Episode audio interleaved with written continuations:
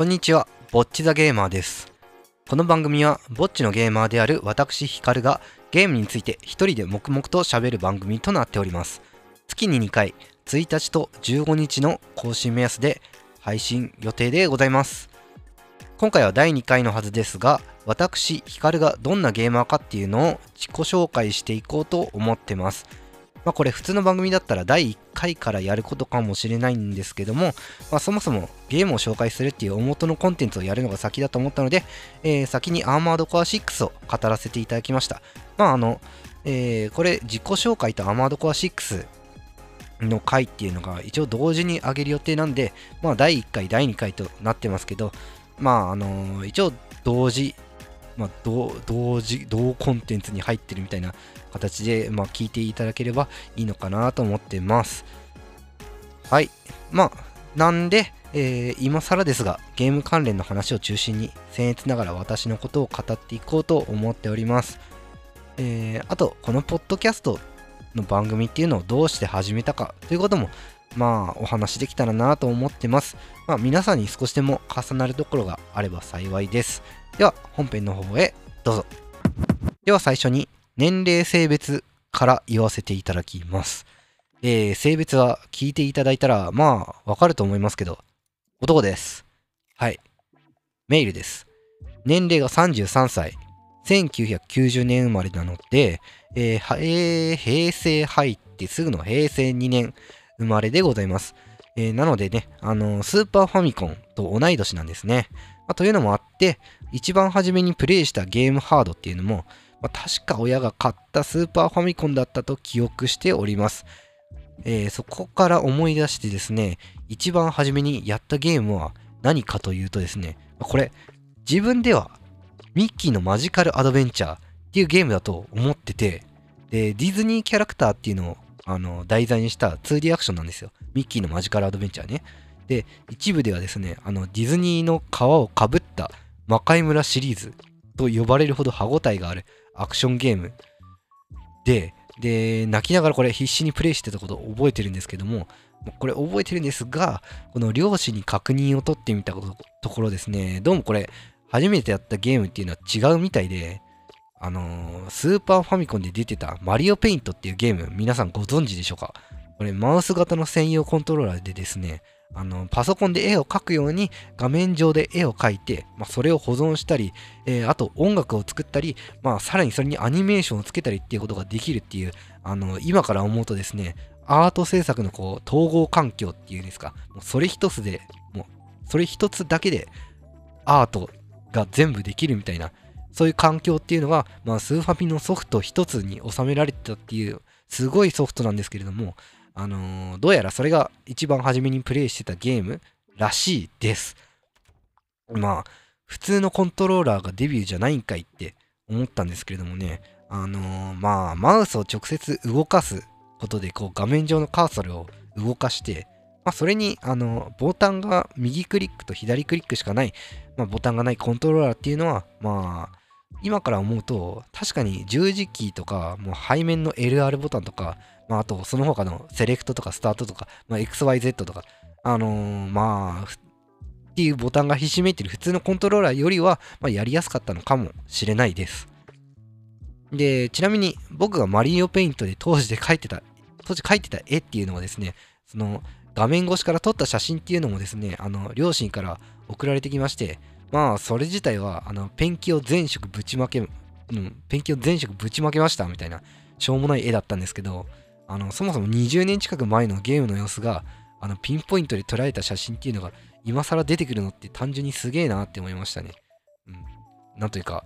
俺のこと好きすぎじゃねえ俺の俺の両親みたいな思いましたけども。はい。えーっとですね、あの、年齢の話から、まあ、初めてプレイしたゲームにつなげていって、まあ、ゲーム関連の話に移行しましたが、まあ、そこからちょっとゲーム遍歴の話っていうのを続けてお話しするとですね、うん、まあ、本当に駆け足できますけど、ゲームボーイから、まあ、ポケモンブームっていうのをまともに受けて、まあ、正直ゲームボーイ本体でやってた記憶っていうより、あの、スーパーファミコンの付属ソフトの、あの、スーパーゲームボーイっていう、あのースーパーファミコンで、えーゲームボーイのソフトができるよっていう、あのそれでゲームボーイのソフトをやってたっていう記憶の方が濃いんですけれども、えー、ちょっと待って、えー、っと、ゲームボーイ、まあ、まずゲームボーイがあって、で、その次ね、あの、セガサターン、経由します。で、まあ、そこからプレイステーション。で、その次、ドリームキャストかな。で、まあ、プレイステーション2と、まあ、主要ハードっていうのを変遷していったんですね。で、あの、まあ、ただね、これ僕の世代で同じく名前が上がりそうなハードの、あの、任天堂64とかゲームキューブっていうのは、ちょっと自分で持つ機会っていうのがちょっとなかったんですね。主にこう友達の家でスマスマッシュブラザーズとかあのカスタムロボをやってたぐらいでしたね。うん、まああと地元のデパートで体験プレイコーナーみたいな感じでこうマリオ64が自由にプレイできるようになってたんですけれどもあのそこに頻繁にね通ってスターをほぼ集めてたっていうこともありましたねいやー本当にマリオ64はマジで楽しかった。買えなかったけど。64欲しかったな。バンジョーとカズイとかめっちゃね楽しそうなソフトとかいっぱいあったんですけどね。うん。ではい。でですねちょっと高校生の時に、まあ、受験勉強の傍りにですね、プレイステーション2で、ペルソナ4をプレイしてたのを最後にですね、ね最後にしてですね、こう親元を離れて余裕がなくなったり、えー、バンドを始めたりというのもあって、まあ一回ビデオゲームからちょっと離れていったんですよね。で、そこから10年ぐらい経って、まあ、大体30代になるかならないかの頃かな、まあ YouTube であるチャンネルを見つけるわけですね。あの、ゲームやわって皆さんご存知ですかね。あの、ゲームに、あの、夜に話って書いて、まあ、ゲームやわっていうチャンネルがあるんですけども、あの、そこで紹介されてた、フォールアウト3っていうゲームが、まあ、めちゃめちゃ面白そうだったんですよ。というわけで、あのー、久しぶりに、まあ、テレビゲームちょっと買ってみるかなと思って、プレイステーション4と一緒に、えー、フォールアウト3を買うかと思いきや、あえてのフォールアウト3ではなく、同じベゼスタソフトワークスが作ったゲームのスカイリムを買ってみたんですね。はい。で、まあそこでね、ちょっと目の当たりにしたあの PS2 から途絶えてた僕のゲーム技術感っていうんですか、もうゲーム技術の進歩っていうのにちょっと衝撃を受けすぎました。はい。ちょっとね、衝撃的すぎてね、そこでの体験がかなり転機になったんですよ。まあ、えー、もっとちょっと具体的にスカイリムの話をすると、まあ、スカイリムっていうのは、広いフィールドっていうのを自由に行き来して、村とかダンジョンとかを巡って、クエストをこなしていくゲームなんですけども、とにかくそこで繰り広げられている世界っていうのがですね、自分のもともと持ってたテレビゲーム感と全くね、地続きな感じがしなかったんです。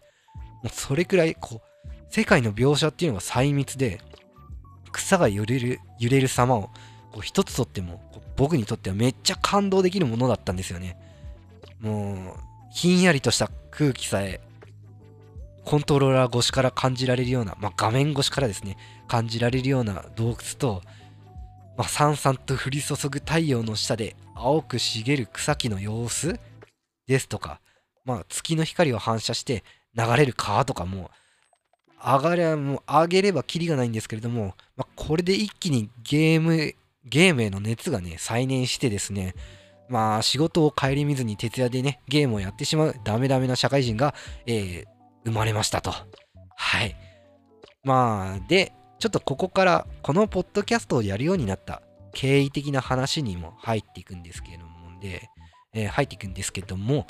えー、ゲーム熱再燃のきっかけがゲームやわさんっていう、まあ、ゲームの感想を話す YouTube チャンネルということもあってですね、まあ、ゲームについて語るっていうことに結構ものすごく興味が湧いたんですよね。あのー、で、勢い余って、ちょっとゲームを語る VTuber として、えー、YouTube で動画を出すようになって、まあこれほんと、チャンネル登録100人以下のちょっとささやかなチャンネルなんですけれども、まあそういうアウトプットをするようになったと。まあただ、結構ね、ゲームの感想動画を作るのって、まあ割と思ってたよりパワーがいる作業で、まあ、そもそもゲームの感想をちゃんと一つの動画にまとままとめるように、まあ、言うってこと自体がかなり訓練が必要だったっていうのも、まあ、やり始めて気づいたのと、まあ、あと動画の選定あのゲーム内の動画をこう動画中のどの部分に使うとかっていうのがあのー、かなり時間がかかるっていうのがあったりまあほんと10時間ぐらいで終わるインディーゲームについてもあの、まあ10時間分のプレイ動画自分のプレイ動画っていうのをチェックしてそこからこう自分の感想に合った絵面っていうのをこういちいち見つけないといけないんで、まあ、それがかなり結構負担っていうのがあったり、まあ単純に動画の演出とかを決めるのが相当きついっ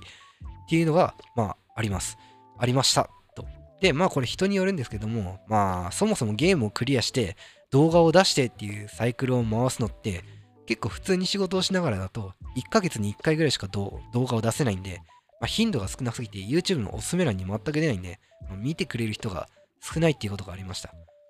まあ、そんな感じで YouTube 動画っていうのを、ね、自分なりにやってて、まあ、それはそれで、えー、それなりにささやかに続けてたんですけど、まあ、あのー、最近この生活にですね、転機が訪れまして、はい。で、まあ、これ一言で言うと、ちょっと、第一子が、あのー、2023年の11月末に生まれまして、生まれました。はい。で、正直ですね、今時点でもう子供の世話で手一杯で、まあゲームをやるだけなら、まあ、今ちょっと注文中のプレイステーションポータブルでしたっけ？あの PS5 のゲームを、あのー、持ち歩きながらできるみたいな、えー、やつがあったりするんで、まあゲームをやるだけだったらもうまだしも、もう動画編集なんてもう無理って思ってたんですよ。まあ思ってたんですが、まあ、ちょっと待てよと。音声を取って出すだけのポッドキャストだったら、このゲーム、ゲームの感想を言いたい欲っていうのを、まあ、解消できるんじゃないかっていう、まあ、思いに至り、えー、今これを撮ってるという次第でございます。はい。えー、まあちょっとその前前、えー、前段階としてですね、あの、いろいろゲーム系ポッドキャスト番組さんも聞くようになったっていうのが、まあ、あります。まあ、例えばですね、もう具体的に、えっ、ー、と、恐縮ながら名前を出してしまいますが、えー、ヘベレケゲームさんとか、ゲームなんとかさんですとか、えー、ゲームスキャネンさんとか、あとテレビゲームの中林さんですとか、まあ、聞こうと思ってるけど聞けてない番組さんっていうのも、まあ他にいくつもあります、正直。まあ、それもポッドキャストを始めた要因にはなってます。まあ、ちょっと正直、ぶっちゃけてしまうとですね、ちょっと一回ゲーム系ポッドキャスト的なものをですね、半年ぐらい前かな、あの、僕主導でで、あの、何人かのグループでやろうとして、えー、挫折してます。はい。えっ、と、何回かこう収録作業をした後ですね、もう次回の収録の日程について、ちょっと残りのメンバーに確認を投げたんですけども、その連絡がちょっと誰からも返ってこなくてですね、あの、そのまま自然消滅したということが、ちょっと正直ございまして、まあ、あのー、その人らとはもともと友達で、まあ、今も普通に話したりもするし、まあ、全然こちらからは尊敬してるって言っていいくらいの、まあ、すごい人たちではあるんですけれども、ね、あのー、あれですよ、こう、普通に話してる時に、そういえば、あの、ゲームを語る回の収録、いつにしますってちょっとわざわざ切り出す勇気はね、正直、今はもう、ないっすよ。いやー、気まずすぎる。で、まあ、ちょっとよっぽど僕の編集がまずかったのかなとか、まあ、楽しいと思ってるのは僕だけだったのかなとか、ちょっといろいろ考えちゃって、まあ、とても自分からはもう切り出せない状況になりましたと。というのもあって、まあ、今回は、ぼっちザゲーマーと銘打って、えー、一人喋りのポッドキャストをしてるわけですが、えー、まあ本当のこと言えば、一人喋りよりゲーム好きの人と適当に喋る方が、まあ、多分圧倒的に楽なんだろうなっていうのも正直あるので、まあ、一緒にゲームについて語りたい人は常に募集しております。えー、ぼっちザゲームは銘打ってますが、好きでぼっちになってるわけではない。えー、友達募集中でございます。はい。まあ、ちょっとゲーム関係ない話に脱線しすぎちゃったので、まあ、ゲームの話に、えー、ゲームの話に軌道修正しますけれども、えー、これからやりたいなと思ってるゲームについてちょっとお話ししたいと思います。まあぶっちゃけ結構ミーハーな方なので、話題に上がってるゲームをやりたいっていう欲は結構あります。まあ具体的に言うと、FF7 リバース、まあ、リメイクからの、え 2, 部え2部作目の、3部作の中の2作目か、えー FF7 リバースですとか、えー去年ゲームオブザイヤーを取ったバルターズゲート3とか、まあ、グランドセフトオート6、まあ、情報が出てるので、まあ、それはやりたいです。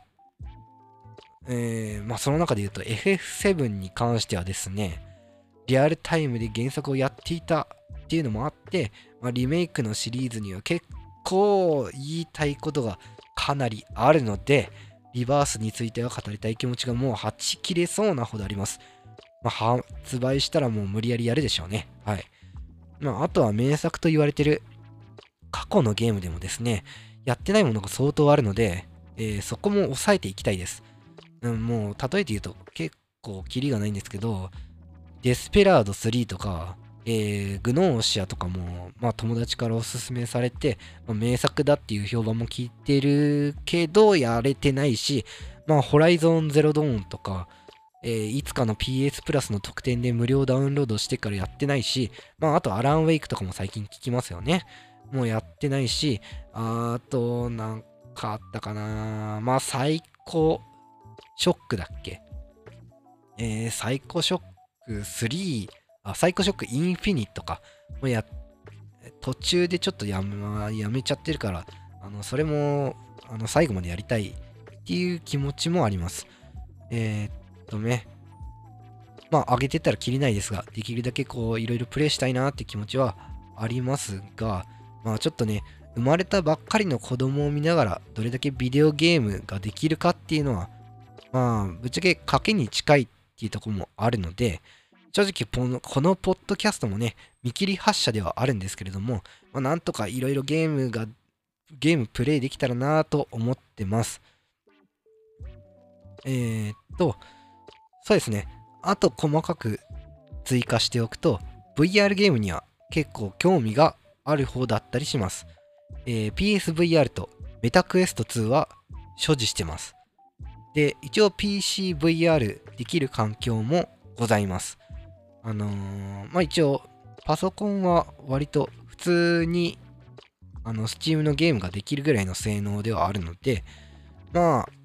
ただ正直やってる VR ゲームっていうのはかなり少なくて、まあ VR の音ゲー代表であるビートセイバーっていうのは、まあ多分おそらく500時間以上やってるんですけれども、まあその他あとプレイしてるのが、フロムソフトウェアから出てる VR アドベンチャーゲーム、VR アドベンチャーゲームの、えーデラシネ。同じく VR アドベンチャーゲームで、マイ・ディアレストさんから出てるディスクロニア。ま